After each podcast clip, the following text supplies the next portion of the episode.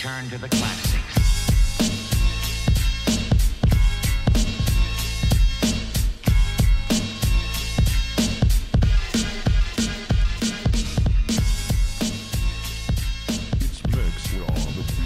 Ladies and gentlemen, welcome to An Elegant Weapon Presents Classic Cuts. My name is J.J.M. Clark, J the Jedi Ross, our Ross Jedi J, and as always, it's so wonderful to have all you beautiful babies back here with me in the L5J studios. Happy holidays, kids! Christmas is creeping ever so close, so I'm going to take a bit of a break, a bit of a holiday breather. I'm going to enjoy hanging out reading some comic books, watching some movies, playing with the Padawan, all that good kind of stuff. But I didn't want to leave you high and dry, so I thought we'd do something different. I thought we'd do something kind of cool and dig back into the archives. Uh, 328 episodes, eight years we've been pumping out an elegant weapon. So, you know, there's a lot of cool stuff uh, we've done in the past. So, I have selected a very special episode that I shall now reissue for all of your audible enjoyments. Um, this is an episode that harkens back to 2015. It's actually our Motor City Comic Con 2015 special part 2, episode 149 of An Elegant Weapon. This episode features our very good friend, writer Mr. Dirk Manning. Uh, Dirk has become a very, very good friend of the show over the years. In fact, I would go as far to say that he is family. He is a brother. And he uh, gave me the honor of hosting his Right or Wrong panel a few years ago. This episode goes down in history because this episode features something called the Faygo Incident, which has become part of Comic Con culture lore over the years, at least in the Michigan area. Um, something cool went down, and uh, you'll get to experience that. And, and and I will say, because people still to this day think that this incident was staged, and trust me, in no way was this incident staged. So to this date, uh, episode 149 is the single most downloaded episode in the history of an elegant weapon. And I've had some big people on the show. I've had some uh, some good guests, some big draws.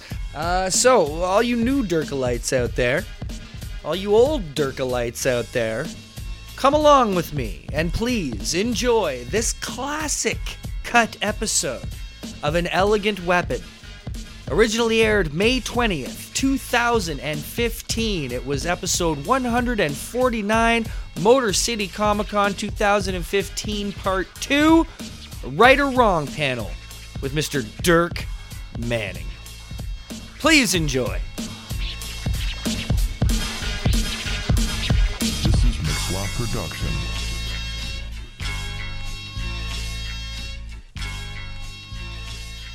Yo, this is Greg Capullo, man, and you're listening to Elegant Weapon. And you know who the biggest elegant weapon is? I can't tell you where it's located, but it's uh, got something to do with me. An Elegant Weapon is brought to you by Nemesis Studios. What are y'all doing in here? We're smoking reefer, and you don't want no part of this shit. An elegant weapon for a more civilized age.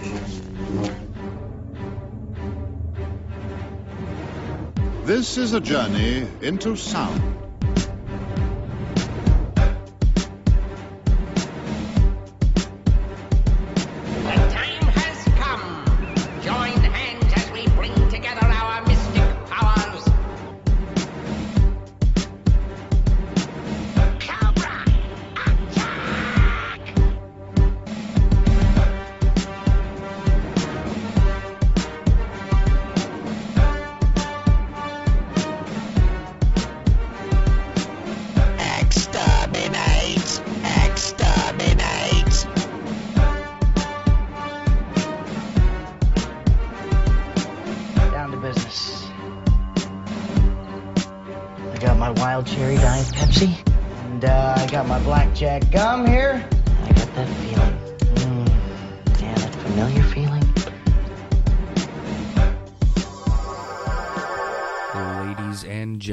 Welcome to an Elegant Weapon, episode 149. My name is Ross Jedi J, the Jedi Ross. Please excuse me while I flicker my Bic for a moment.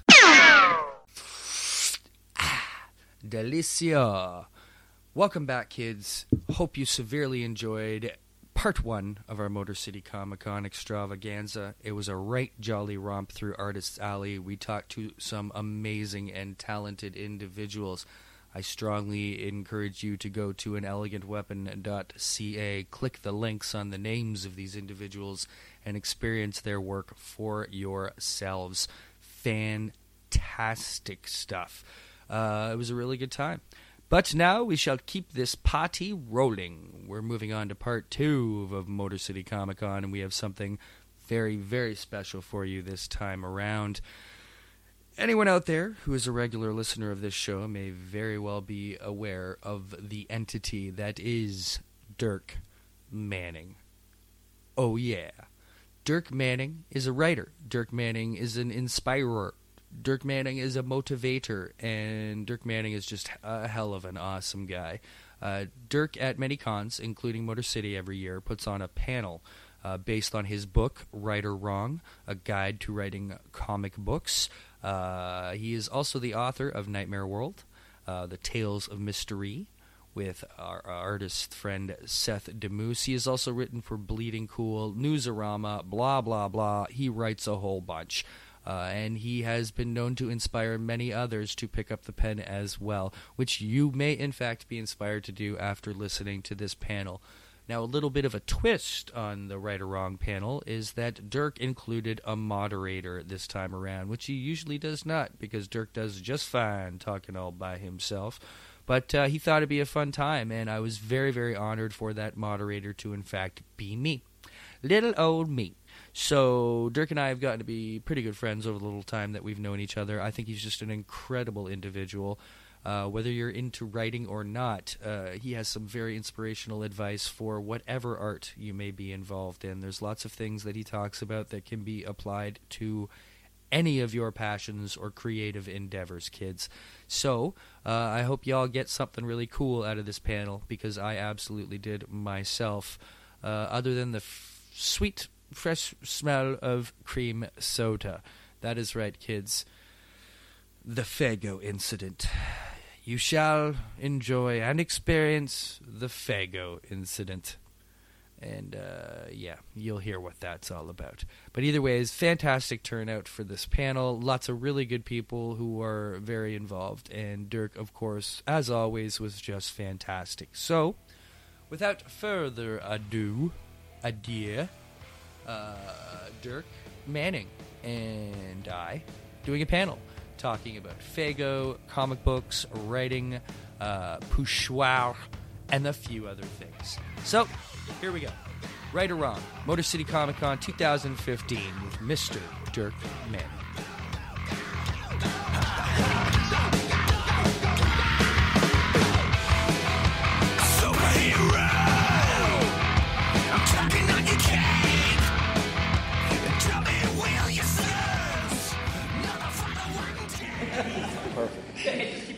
Yeah. How y'all doing? If anybody just Wait, wait, wait, wait, wait, wait. Okay. Really?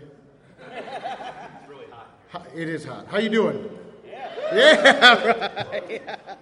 You can't, we can't let it could be a long hour if we let that go. I understand. If anybody just sat through the podcasting panel, I promise I am going to let Dirk talk. Okay? Uh, but that was a good time. If anybody hung out there, we just had a blast, and uh, I hope it helped anybody who's interested in getting into podcasting. Speaking of podcasting, my name's Jay.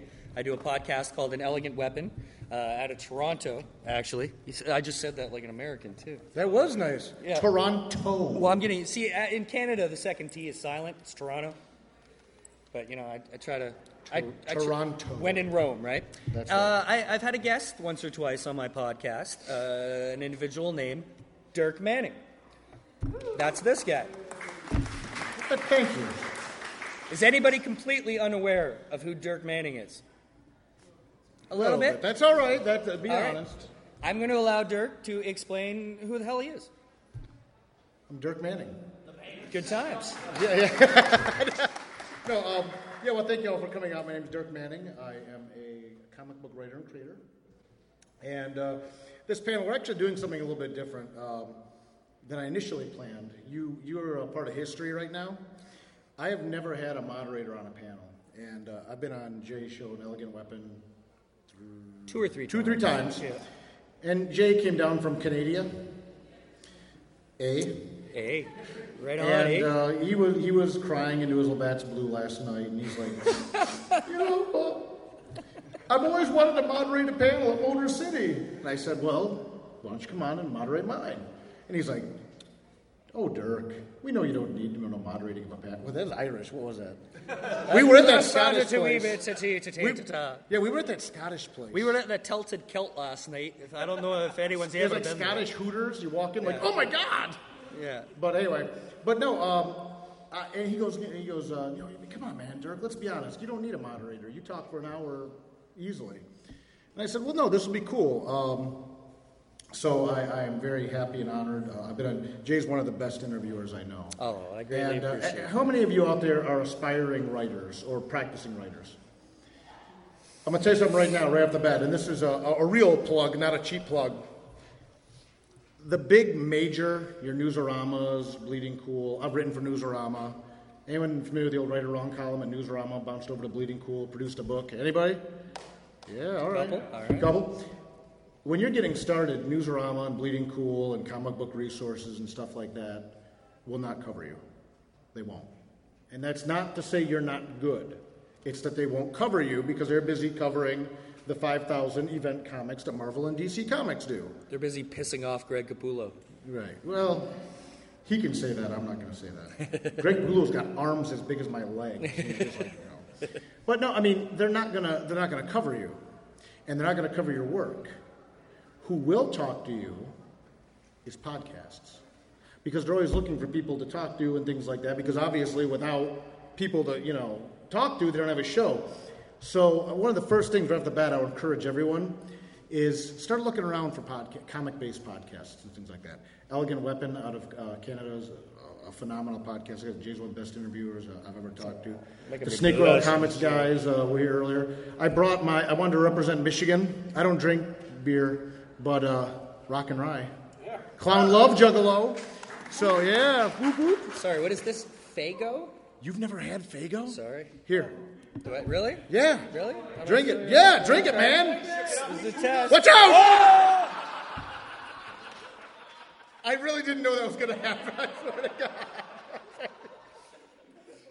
It's all right. It mostly got on the equipment, so that's okay. Yeah, it is like ICP. Here, then we just gotta do this and just kind of. Wow, I'm sorry. That was the. Uh, I, I was. I was. I was never on an elegant weapon ever again after that. It's all right. It's all right. I can be sticky. Go on. Hold on. So- we, we got to try it. Try now. it. We went through that, right? Slow. See, in, in, in America, the, the, the pop or something, and it's pop. It's pop. We're in Michigan. It's pop. No one asked you, but um, soda or pop is fizzy, and I didn't know you were going to open it that quickly. I I've would have never said. opened anything that exploded in my face. So, so this is rock and rye. It's completely indescribable. It's probably warm. Uh, it's like cream soda. Yeah, it's like a cherry cream soda. Kind Yeah, like cream soda crush kind of. It's very Yeah, good. do you like it? I enjoy it. All right, you're good. You're one of I enjoy us. Google gobble, Google gobble. One of us. One of us. He's gonna say the T, uh, the second T in Toronto now. Awesome. I, I hear. Here. No, it's okay. Don't worry about it. I'm just drunk enough that we don't got to worry about Wipe that up. Wipe that up. So, um, Ridiculous.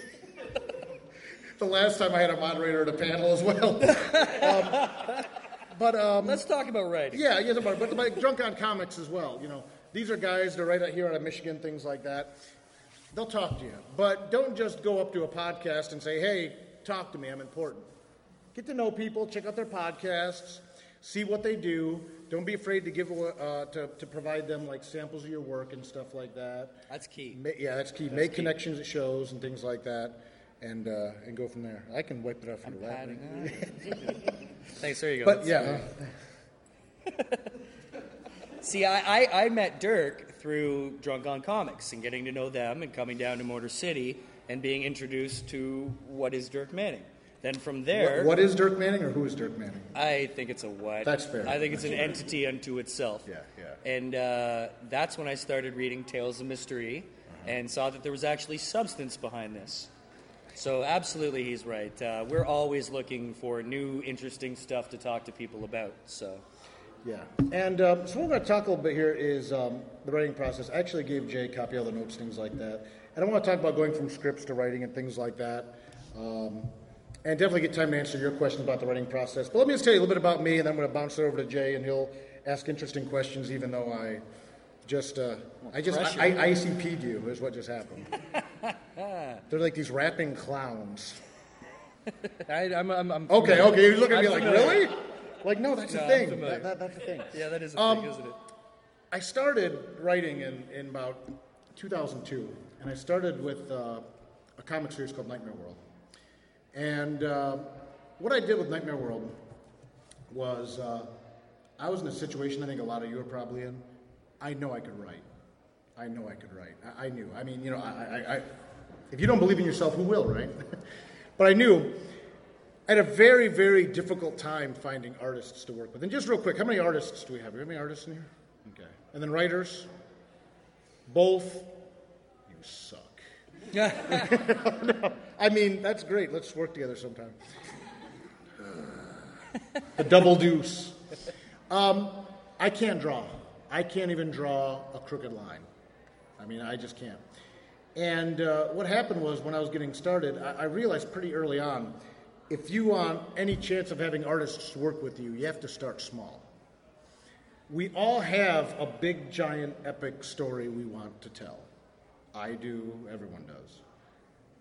But if you ask an artist, hey, you know, I got this great idea for like this, like 100 issue, you know, space pirate ninja Faygo ICP comic, they're gonna go and be gone. And they'll quit answering your emails. And they won't text you back. They won't LOL with you, and they won't be your BFF. And you'll be like, man, artists always be tripping and flaking out, yo.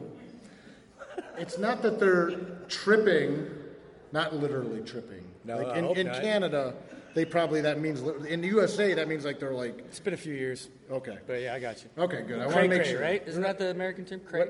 Oh, cray cray? Cray cray, yeah. Cray cray. Artists be cray cray. well, it, it's that when you're working with an artist, it's kind of like dating. And I use this analogy. You wouldn't walk up to the prettiest girl or guy, I'm not going to judge, whatever you like, in the bar and say, hey, you are really attractive. Will you marry me? now, if that ever works for you, let me know. I want to know how you did it. But you want to start small. So when you're working with artists and you're approaching them, you want to start small. So what I did with what I did with Nightmare World was I wrote short stories.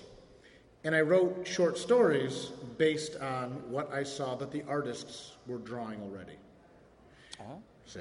So like for example, You kind of reverse engineered it almost. yeah, you know, like like if Jay's an artist and I see him drawing a lot of dragons on his DeviantArt page or whatever, and I'd say, "Hey, man, if I could type it out, dear Jay, not like what up, dog, holler back."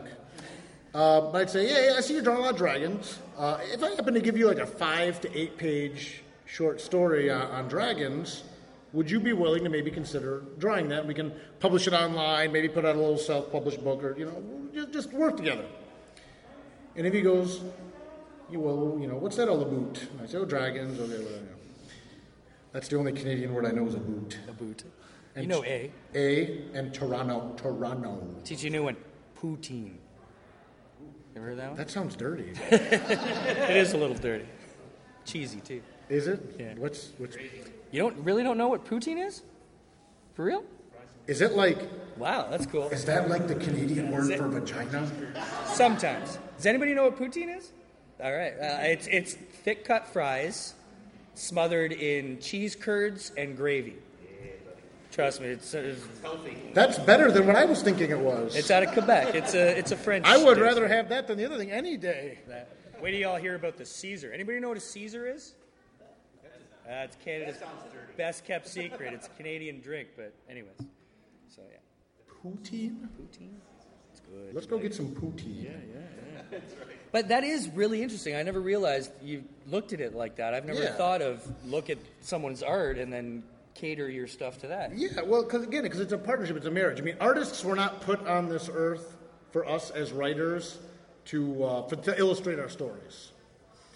People that are artists get into this business for one reason: they want to get paid to make comics, which is exactly what those of us that write comics want. We want to get paid to write them. They want to get paid to draw them. And a lot of times, as writers, we're like, oh, you know, we kind of egotistical. I mean, you have to be to, to write, you know, to put yourself out there. Um, but one of the things is that, so I, I would contact Jay, for example, and say, okay, so if I give you like a five to eight page dragon story, would you be willing to draw it? And he'd say, yeah, I'll- look at that. You know, show me what you got. What if I don't have a dragon story? I don't know about dragons. Like Godzilla, is he kind of like a dragon? I like Godzilla, you know. What do I do? Write a story about a dragon. What if I can't write a phenomenal one? Try to write a pretty good one. Or don't be afraid to walk away. This is something that I used to tell people always as writers. Our job as a writer is if someone says, write me a dragon story, it's like, you write a dragon story, biatch, you know, and make it a good one. Find, and here's the key on any topic, you have to find what only you can say about that topic. That's one of the most important things as a writer. Everyone in here has a Batman story. I promise you, you do. And if you didn't, you will now because I mentioned it. Like, I could do a Batman story. Everyone has a Spider Man story. You might not even like Batman or Spider Man, but they're an archetype. Batman is the guy that took, you know, a tragic situation and used it to improve himself to the pinnacle of human excellence. And he has a great rogues gallery. Every villain in Batman is like someone that had a bad day but let it fall apart. That's a very common theme. It's a very archetypal theme. It'd be nice if I could use my bandana. to wipe off. Well, I'm sorry. Who would, you didn't expect you to really use it. Um, what? now I, ooh, now I, I didn't expect this to blow up in my face. What the hell? ICP, bitch. So, um, I hope there's no kids here, so I apologize. Um, Spider Man, the archetype of Spider Man. You all know the archetype of Spider Man, right? He's the nerd that no one knows is really awesome. That's at its core what Spider Man's about. You know, in the real world, like, you know, he has no friends, you know, his boss hates, his boss looks like Hitler and all this stuff, and he lives with his aunt, and his parents are dead, and but then he puts on that costume. He's flying out, he's we- web slinging all over the place, and he saves the world and stuff like that. They're archetypes. Going back to this example, if I have to write a dragon story, what can I alone, uniquely, individually say about dragons? How do I feel about dragons? Okay. Any story you approach as a writer should be a story only you can write or that you can write better than anybody else. There's a million great Batman stories out there. Scott Snyder right now is, you know, the, the Joker stuff he's doing is just that. Death in the Family was just ridiculous. Because he made Joker really scary. And the Joker is a really scary character if you think about it. You know, it, it, list goes on and on and on. But what can you say about the topic? And I was doing a panel actually with Charles Soule, who does um, every book on Earth right now. He like wrote uh, Death of Wolverine. He did a book called 27 years ago. He does all kinds of books. Uh, Letter 44, which is great. And he actually brought up the point. He goes, "Yeah, but if you can't write a good story about that topic, don't do it, because you only get one chance to make a good first impression." That's the other thing. So what I did was how I started was being successful. This is this is the wrap up. This is just to wrap up my introduction to myself. it all comes back. Is is with Nightmare World? I wrote a series of eight page stories. The other thing is artists can commit pretty easily to eight pages. Okay, five to eight pages. If the artist can't do five to eight pages, they, they don't want to do comics. I'm going to tell you the other thing, and then I want to bounce this over to you a little bit. Hmm. The other general piece of advice I want to give you when you're working, trying to work with artists, a lot of artists, like I said, we all want to make money off of this. And there'll be artists out there that want to charge you $100 a page. I get this question every time. Well, how much should I pay an artist? The question becomes of what, va- what value do they bring? I would like to get $100 a page. I don't. Okay. I have, I think, 14 books out at this point. I've been published by Image, Devil's Due, Big Dog Ink, Caliber, uh, a short story with Xenoscope. I've been all over the place. I haven't done Marvel or DC, which is why a lot of people haven't heard of me. Because the major media outlets cover Marvel and DC. I have to fight like hell to get, you know, um, Tales of Mystery mentioned on Newsarama, because it's Devil's Due. Didn't they do like G.I. Joe like eight years ago? Yeah, now they're doing a crap ton of great creator owned books. I promise you, if I was writing Spider Man, I'd be on the front page of Newsarama tomorrow. And that's not bitter. I mean, that just because that's what they cover, because that's what, you know, people go to check out. But when you're approaching artists and things like that, everyone wants to make money at this. The question is going to be what's the return investment? As a writer, especially, you, you may not get paid for a long time and you will spend money. If you want to start tabling at small conventions with your small self published books, which is what I did, you will not make money, you will spend money. I didn't have an Xbox, I didn't have a PS3 or 4 or anything like that. My hobby was comics. And like I said, I got 14 graphic novels out now. But a lot of people will say, well, I don't have money. You know, I don't have money to pay artists. And like I said, I mean, if you got like an amazing artist who's like done stuff for Marvel and DC, eh, that might be worth $100 a page to have him do a five page story for you. Because people will notice. Oh, Mark Texeira wrote- drew your story? Whoa. If, if Johnny Appleseed drew it, whatever, you know, okay. You know, everyone that comes to a show or everyone that goes to a shop, they have a certain amount of money to spend. And you got to convince them to spend a little of that money on you. So y'all, that's why you have to have an idea that's unique, something different. Nightmare World is uh, 13 eight page stories in each book. And as you read all these individual eight page stories, they all weave into one giant story. So over three volumes, you have 39 short stories that all weave into one big one. You'll never see another book like this. Now, if you like horror stuff, this will be your new favorite book.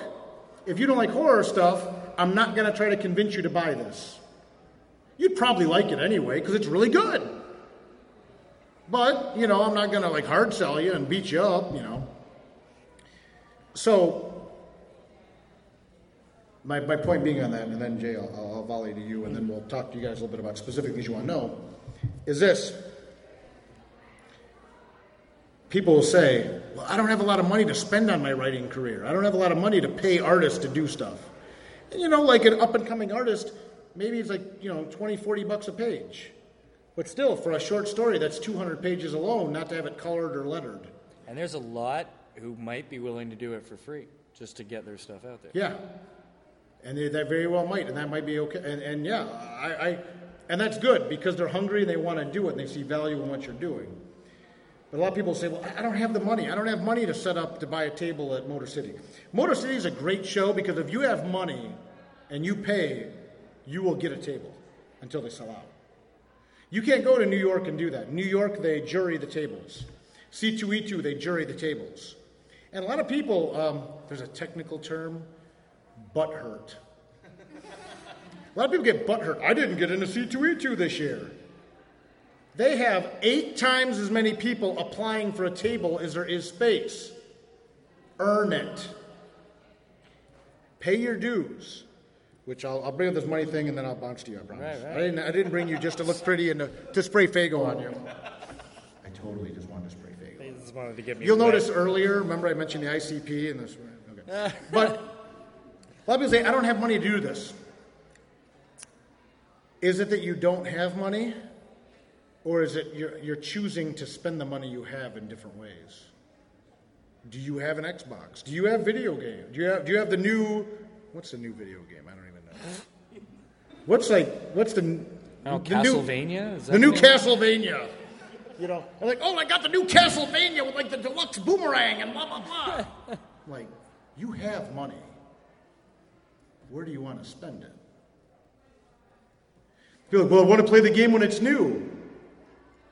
If you wait six months, it will be $1.99 at GameStop. And if you haven't played it yet, it's still new. You haven't, it's new to you, and there's probably a better version of it out right now anyway.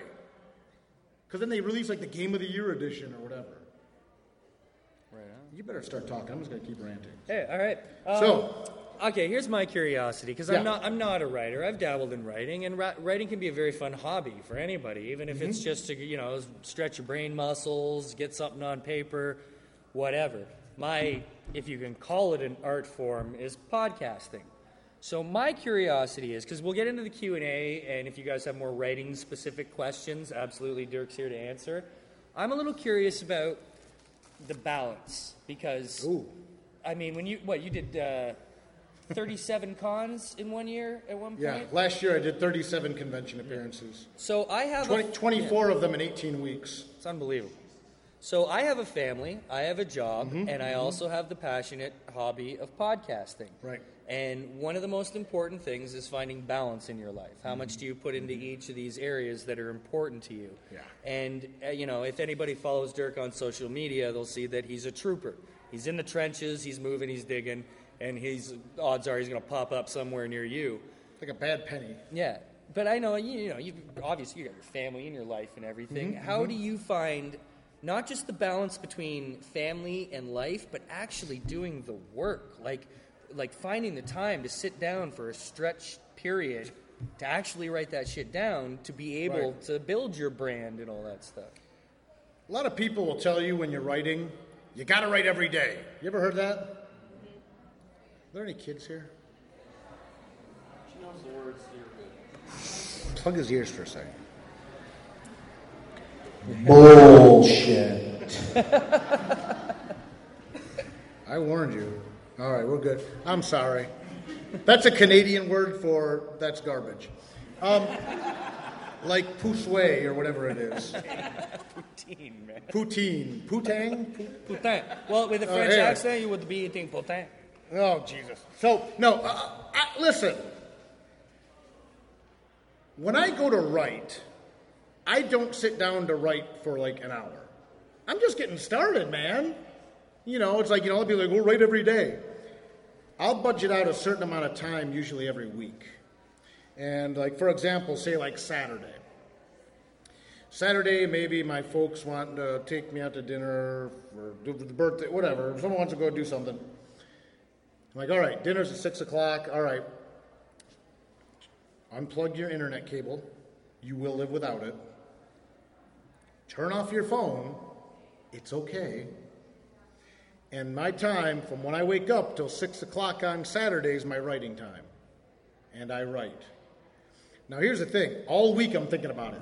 Oh, oh, man, you know, I, want to go write, you know, stuff like that. That way, when I get to that keyboard, I attack it. Like literally, the letters are worn off all my keys. Like I have like a Dirk Manning keyboard. No one else can use it because you don't know what the keys are. you know, it's like like what is this? It's like blank. Do you keep notes though until you get to that point? A lot of times I do. I'll keep notes. You don't want to forget good ideas, right? If it's good, I won't forget. All right, cool. You know, the cream rises to the top. Now sometimes like there's like a scene or a note or like a line, a dialogue. I'm like, oh, and I write that down or text it to myself.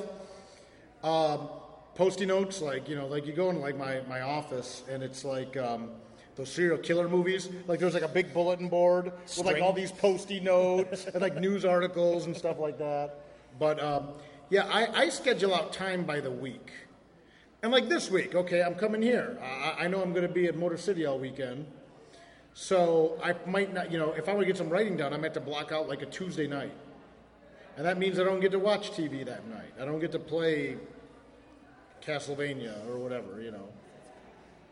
But do it that way. Don't beat your. And a lot of people, the reason I don't like the write every day advice is a lot of us, we work jobs. When I started Nightmare World, I was working two jobs. I had the job to pay my bills, and I had the job to pay for my comic habit. To pay, you know, to go pay to set up a table, to pay to print books, to pay people to work with me.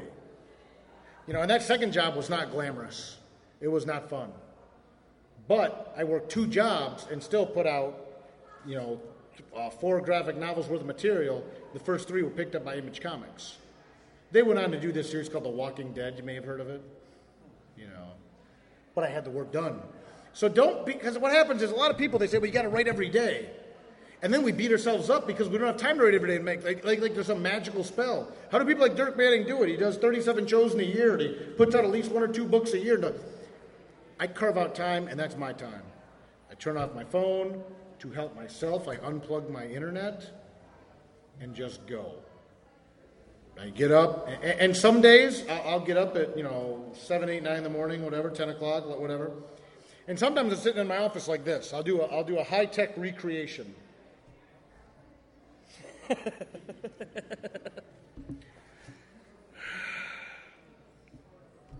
no, that sucks.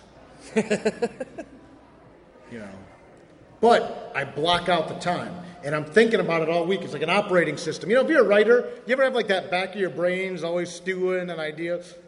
Where do we? And I don't know. Most of us get our ideas in the shower. Do you know why? There's no other sensory input. It's quiet. You're by yourself. You're relaxing. You got the water and stuff like that. And it's and that's why I bring up unplugging all of your technological crap when you block out writing time. Ooh, someone liked me. Ooh, someone poked me. Ooh, did anyone look at my Instagram picture, my hot dog, my poussoir, or whatever it was? You know. So no, unplug it. It's poussoir. It's close enough. All right. It's saucy, right? Yeah, it's it's gravy. Yeah, it's gravy like. Some, get some saucy poussoir later, man. It's gonna be awesome. So Schwassy Pouchard. There's got to be a story wrapped around that. somewhere, you know? But, But, uh, how, sorry, yeah, how, ahead, how, do you? Okay, you start out right, and obviously in the beginning you need your idea. Idea. You start writing, and you're doing the actual work. When in the process did you feel comfortable with starting to build the brand? Because obviously you need something to build the brand off of. So what was that process like? when you go around Artist Alley, you see all the artists and they have the big banners behind them, right? As a writer, what's our what's what's my brand? I write stuff. It's pretty good.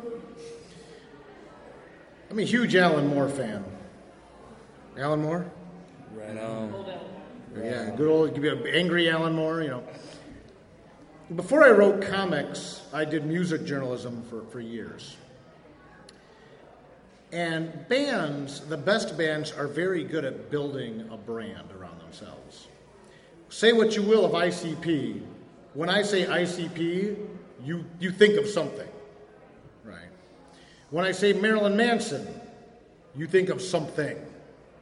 When I say Limp Bizkit, you think of something, unless you're really gross, you think of something totally different. but don't think about that. So, I'll tell you about that later. Uh, It's gross. I- But if, if someone offers you a cracker, don't eat it. all right. So, Gorilla biscuit. so that's not a saucy poussoir. So, um, writers, the best writers have a brand too, like uh, Garth Ennis. Garth Ennis is not a guy that goes out of a way to brand himself, but you can play bingo on the things that Garth Ennis will put in any story. A war veteran, anti religious humor, a deformed villain, a theme of honor and loyalty, and a kick ass girl. Bingo! Every, oh, and some sap that everything bad in the world happens to. Every Garth Ennis story has that. Every single one. That's kind of his brand. Alan Moore's got the big bushy beard. And Alan Moore actually said, he, he talked about the fact that, you know, you'll see the picture of Alan Moore and he's like, and he got the big beard and the eyes. He even admitted, oh, I totally did that on purpose. I want people to know who I am. And Grant Morrison, you know, the shaved head and the white suits and all. Crazy Al- Al- Alan Moore light. Yeah, I said it. You know, what was my brand going to be? And what ended up happening was, is I realized I want something that people can use to identify who I am and what I do. But I don't want my brand as a writer to be tied to any one particular book. Nightmare World's great. This is awesome stuff. Some of it's funny, some of it's scary, some of it's romantic. But I'm not going to do this forever. I did three. We're recording. I won't say whether or not the fourth one's going to be coming out. Next Halloween. But I'm not going to put that on, uh, I'm not going to say if or when. But even if, say, the fourth and last Nightmare World book comes out, next Halloween, then, um, then what? I'm going to be doing shows a long time. I don't want to just be the Nightmare World guy. I love doing the right or wrong column and putting out these books to help people create comics. I don't want to just be the right or wrong guy. Tales of Mr. Rhee. Holy crap. If I had to write one comic series forever, it would be this magician that fights monsters and it's really dark. And I mean, and that trope's been done a million times. So I can't even tell people it's about a magician that fights monsters like Hellboy, like the Goon, like Doctor Strange, like Constantine. Constantine. Who, like Hellblazer, because Constantine and Hellblazer are two different things. You know, on and on it goes. No, this is a very, I mean, you're right, a different, different type of book. Absolutely. Okay, but I didn't want my brand tied to Mr. Rhee. So what I did, and some people love this idea, and some people hate it. Some editors think it's hilarious. Some can't stand it. Was I created the brain, the the the, the kind of the gag publicity photo of the guy, this guy, the the, the hat and the glasses. You ever go on social media where you'll see this? You'll see a banner with that on there. You'll never see a picture of Dirk taken where you can see below here. It's because I'm ugly, you know. But Well, we assumed But yeah, that, but, but we but- thought it had a little right, like tentacles. People think I have like you know like. Yeah. But yeah, what was funny was so I needed a publicity photo for Nightmare World, and I said, you know, I what am I going to do? I'd like to have like a logo or something. And my my buddy said, I've got just the idea. And he pitched me this idea of like the hat and the scarf and stuff. I'm like, what the hell is this? and he goes, what else do you think people would uh, assume Dirk Manning looks like after they read your work? Like, that's brilliant. And some people hate it. I've had editors like, like, why, why you always got the little, little guy in the hat and the glasses? Like, because you'll always know what it is. Hmm? And it does not, I don't walk around conventions with a hat and a scarf on, all right? Someone's always disappointed, which is how the thing with the picture started, because people would like come to take it, like, oh, can I get, you know, get a book signed? Can I get a picture with you? I'm like, yeah, right on. I, I hope I don't break your camera. And like, well, well, you know, yeah, but you got to like cover your face. I'm like, I didn't really think I'd break your camera. I'm like, well, no, because no one knows what Dirk Manning looks like. He's got the scarf. So I started doing the pictures like this. Okay. That became my, my brand. And the most surreal moment of my life. God, so I'm home by myself and I get a package delivered. Literally, that was not a euphemism. And it's this big long box. And I go and I open up and I take out this big thing and I go,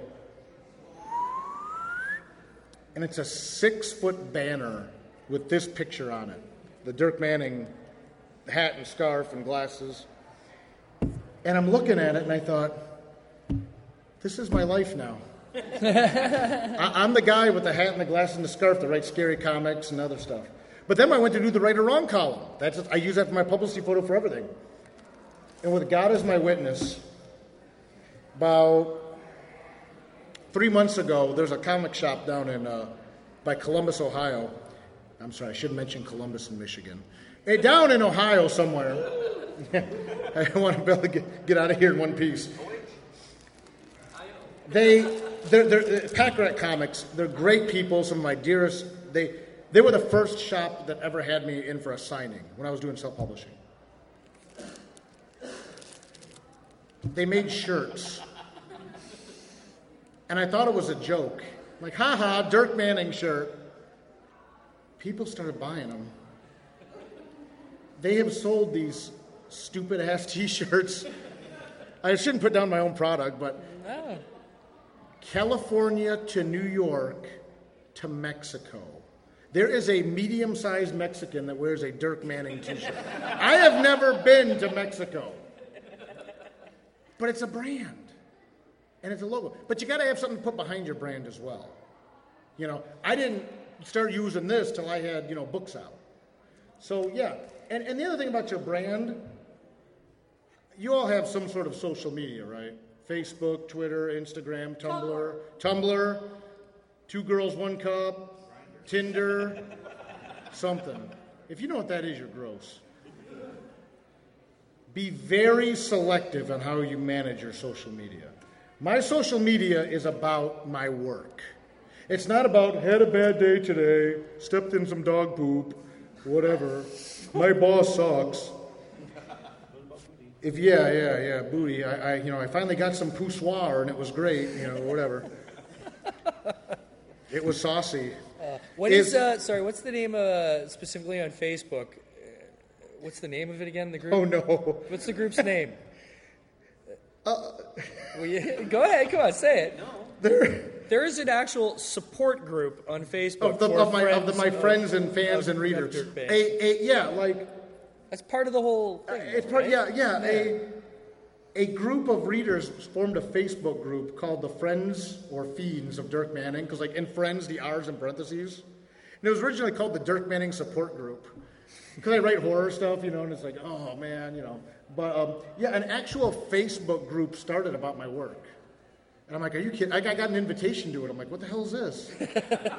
like, why are you all talking about me? What is this? What's going on? You know, but now mind you, that was after 10 years and after about 11 or 12 books. And, and a bunch of readers and, and friends of mine got together and started talking about the work and stuff and, and things like that. Um, but here's the key if you don't remember anything else I've told you today, remember this. Do not use social media to fulfill your pathological need for attention. Okay. Use social media to build your brand. I've had people tell, Dirk, you never talk about your personal life on social media. Yeah, I know. Really? Holy shit, I never noticed that. Yeah. You know, it's about awareness. If an editor Googles me, I want them to see he wrote Nightmare World. He did right or wrong. People are selling shirts of him. There's like a Facebook group. Here's his website. Here's my tour schedule. Oh my God, he did 37 shows last year. He's doing 20 of them this year. Holy God. I've seen people that fall into the trap of chasing likes, chasing hits. Don't do that. It's not real. It's not real. And this is especially important for our teenagers. Okay. The shit's not real, man.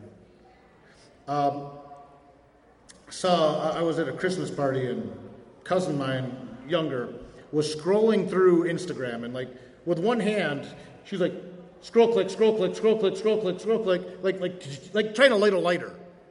Like I'm, one, I'm just thinking her thumbs, she's gonna have like the worst, you know, arthritis ever. I'm like, what are you doing?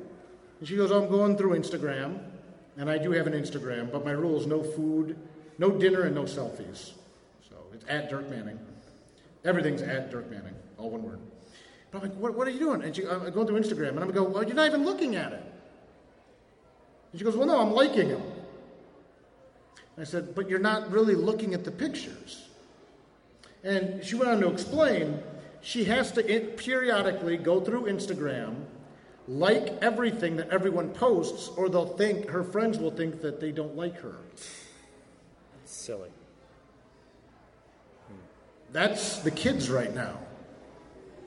And if you can tell me that you have not, that you, if you can tell me you've never posted something online just to hope that people will like it and notice you, you're lying. Ooh, I want this picture this way. Or whatever, you know. Guys do it too. I use social media to talk about the things I like heavy metal, horror comics, Cthulhu, and stuff that I just find interesting or inspirational, and my work. When you look up Dirk Manning online, my brand is my work. He likes ice cream. I just had ice cream before I came in here. It was so good. It was the best $3 I spent all day. What flavor that? Twist. Twist. You know, some chocolate and some vanilla. You know, it's There like you it's like the yin and yang of ice cream. Um, Sorry, you had a good one the other day. I saw you were in the into the mint chip. Mint chocolate chip. Oh yeah, that's so good. Because I talk all day too. That's the key, you know. So, but yeah, I mean, make sure your brand and what you put online is about your work. talk about your work. If you want to set up like a private page for like your family or whatever, I mean, to talk about your friends or your babies or your kids, whatever, I mean, do that. But if I'm interested in you, I'm going to Google you. Literally, not a euphemism. Okay. I want stuff to come up to tell me what you're about or a boot. uh, I think we should get into some questions. Does anybody have anything they'd like to know? Yes. When you write your comics, do you write in a story format or in a script format? Okay. When I write, when I write, com- oh, go ahead. Sorry. I'm a moderator now. You can do that. Uh, Go ahead, man. What's asking here Okay, is you ready? When, when you write, do you write in script format or Mm-hmm. line by line, bullet notes? What's your process? Yeah. There's two main ways to write a comic script. One is uh, what they call Marvel style. Marvel style is, as you said, this is the story. Now you'd have the artist break it into panels and things like that. And I actually talk about this a lot in the, in the book. There's some examples of this. I write in what's called a full script. Page one, panel one. This is kind of what I see going on, blah, blah, blah, blah, blah. Character X says this, character Y says this. Panel two. Okay, now we're shifting over here. Maybe do like a downshot angle, three fourths. It's a lot more work, but I like to see the story as a comic of how it's going to work. I then give it to the artist, and they do what they want with it. Because here's how I see the story. But artists are much more visually inclined than I am. Okay. So they'll see it a better way. Uh, they, we just did. We just wrapped up this miniseries, uh, Tales of Mystery, Karmageddon. It's the second installment of the Tales of Mr. Rhee series. Totally self-contained. If you'd like to come to my table, F21, and come pick it up. The whole book, four issues. Um, I had uh, the artist Seth Damoose, who's right next to me at table F21. So you can actually get us both to sign them. Just saying. Then I can afford some poussoir. But um, we changed. We changed. I had him change one panel. Okay. Because he thumbnailed it out first, you know. But I also trust him as an artist. So I like to write a full script because when you're writing a comic, if you if you are going to write a comic, you should be tell, writing it as a comic because it can best be told as a comic story. A lot of people get into comics. Why do you want to get into comics? So I can write a movie. I've written short film. I've written uh, a short film that was published, that was produced. If you ever go to YouTube, um, uh, a horror channel called Black Box TV, I wrote a script for a short film called The Hunger. Writing a co- movie script is totally different than comics. Because in movies, there's two things. One, the pictures move. Comics, you're telling a story in still images. Now let's go back to what I said a minute ago. Let's say you're going to do an eight page story. You should have probably no more than five panels per page. That means you got to tell a complete, total story in 40 pictures. Beginning, middle, and end. 40 still images to tell a story. I like to be able to break that down, and I love the comic book medium for that reason. Because it's such a unique, dynamic way to tell stories. Some people like the Marvel style. I'm not as big on it. I like more panel by panel. I talk about it a lot more in the book, but I, I like to do full script. Break it down, but then give the artist the luxury. If you want to combine these two panels, you want to break it out, we'll talk about it. You're the artist. You see it visually better than I do. And you can talk to Seth Damoose. I'm at table F21. I don't know if I mentioned that. F21, F21. I haven't. I don't have I think you mentioned it. But and he can tell you a little bit more about that as well, how we work. But I, I go panel by panel. Anyone else? Yeah. Outside of your own, what references would you recommend?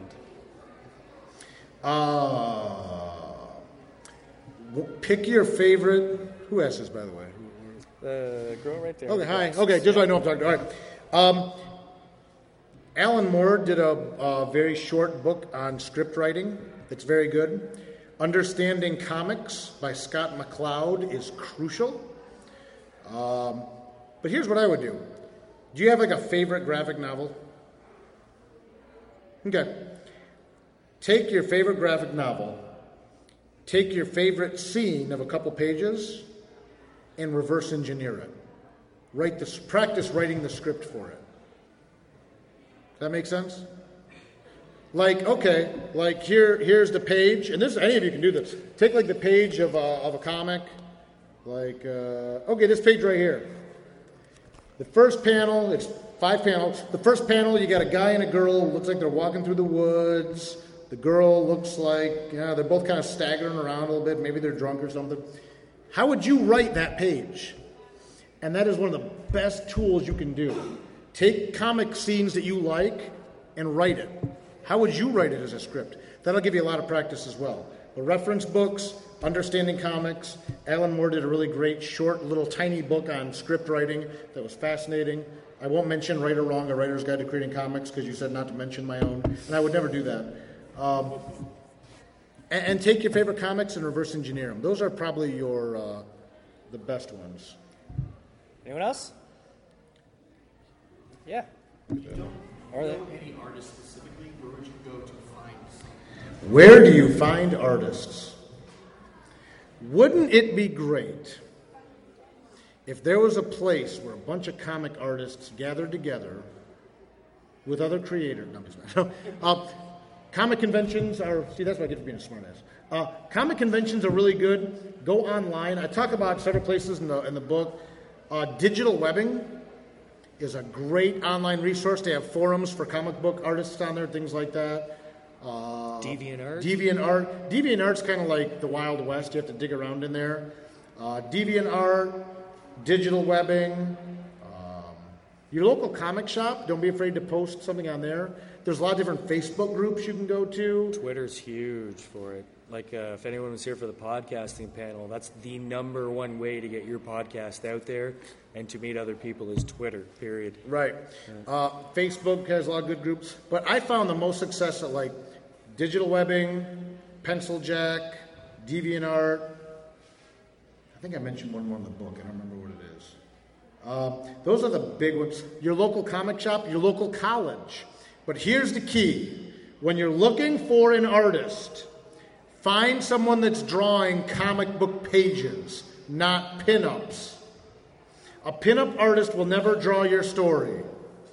Ever. They'll tell you, if they love your story, like, oh, dude, I totally would like to draw this. And they mean it. But drawing a pinup is a whole separate skill set. Drawing a pinup can sometimes take between 10, 10 hours. And if you get a pinup artist to try to draw your comic, they're going to try to draw each panel. And they're going to spend about 10 hours on it. Yeah. And they're going to draw about two panels. And they're going to say, this sucks, I'm done. Yeah. But you gotta look for people that are drawing comics. And comic conventions are a really nice one. Look at the people in Artist Alley. Uh, yeah, yeah, Neal Adams isn't going to draw your comic. George, and I'm not, I mean, you know, George Perez is not going to draw your comic. Look at the people that are out there that are self-publishing their own little books and zines and things like that. Absolutely. And then find out what they like to draw and see if you can work on something small together, dating. Uh, so those are the big ones. I mean, I was like go joking around about, you know, go to a comic show. But no, uh, digital webbing, DeviantArt, Pencil Jack. There's one more. Those are the big ones. And just Google comic book artists, but make sure you're finding people that are drawing comics. Twitter, Facebook. All right. Does that help out a little bit? I think so. I think we got one more right here yet.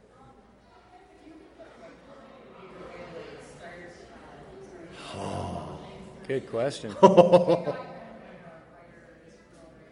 Yeah. You want to repeat the question? You're the moderator. Uh, would you like to? Would do you, you mind? think that- Would, would that be okay? So everyone could hear that. Do you think that uh, starting out with a web comic uh, is a good practice uh, to get into, you know? Started as a webcomic. Started as an, a web, I, I say an online comic. Web Webcomic sounds kind of chintzy. Um, start publishing Sorry, I I- the difference just- between online and web. I, uh, because difference. webcomics oftentimes are these little 8 bit pixel things. Okay, I that, see what you you're know, saying. Right on, I do. I right. do. I, I and what I tell people is, I publish my comics online. Digital comics. Digitally. And now, like, you got Comixology and stuff like that, which is amazing. Yeah, start publishing your work online. Now, here's the thing just because you publish a comic online does not mean all these people are going to flock to it. But publish your work online, have a buy a domain name. Publishing online is crucial. You can then submit it to Comixology and get your work out there that way. And you can also do print on demand. Kablam, CreateSpace, or Amazon for black and white. But publishing your work online is great. It shows you're serious. You can go to other artists you meet at cons or online. Here's samples of some of my work already. Publishing online is absolutely, absolutely ama- great. And there's a great app you can use, ComicPress. It's a division of WordPress, like bloggers use, Comic Press, and it's all about. It'll help you publish comic pages online. Right on. Okay. Um, if anybody wants to get a little more in depth to all these things Dirk's talking about, you can go, shameless plug, to www.anelegantweapon.ca. And there's been a few where Dirk has just been on at like cons and stuff, but there was one Mhm. episode where we actually sat down over Skype and we got pretty deep into your influences and how you started, and it, it's a little more personal outlook on Dirk rather than just kind of the whole industry. So please check that out.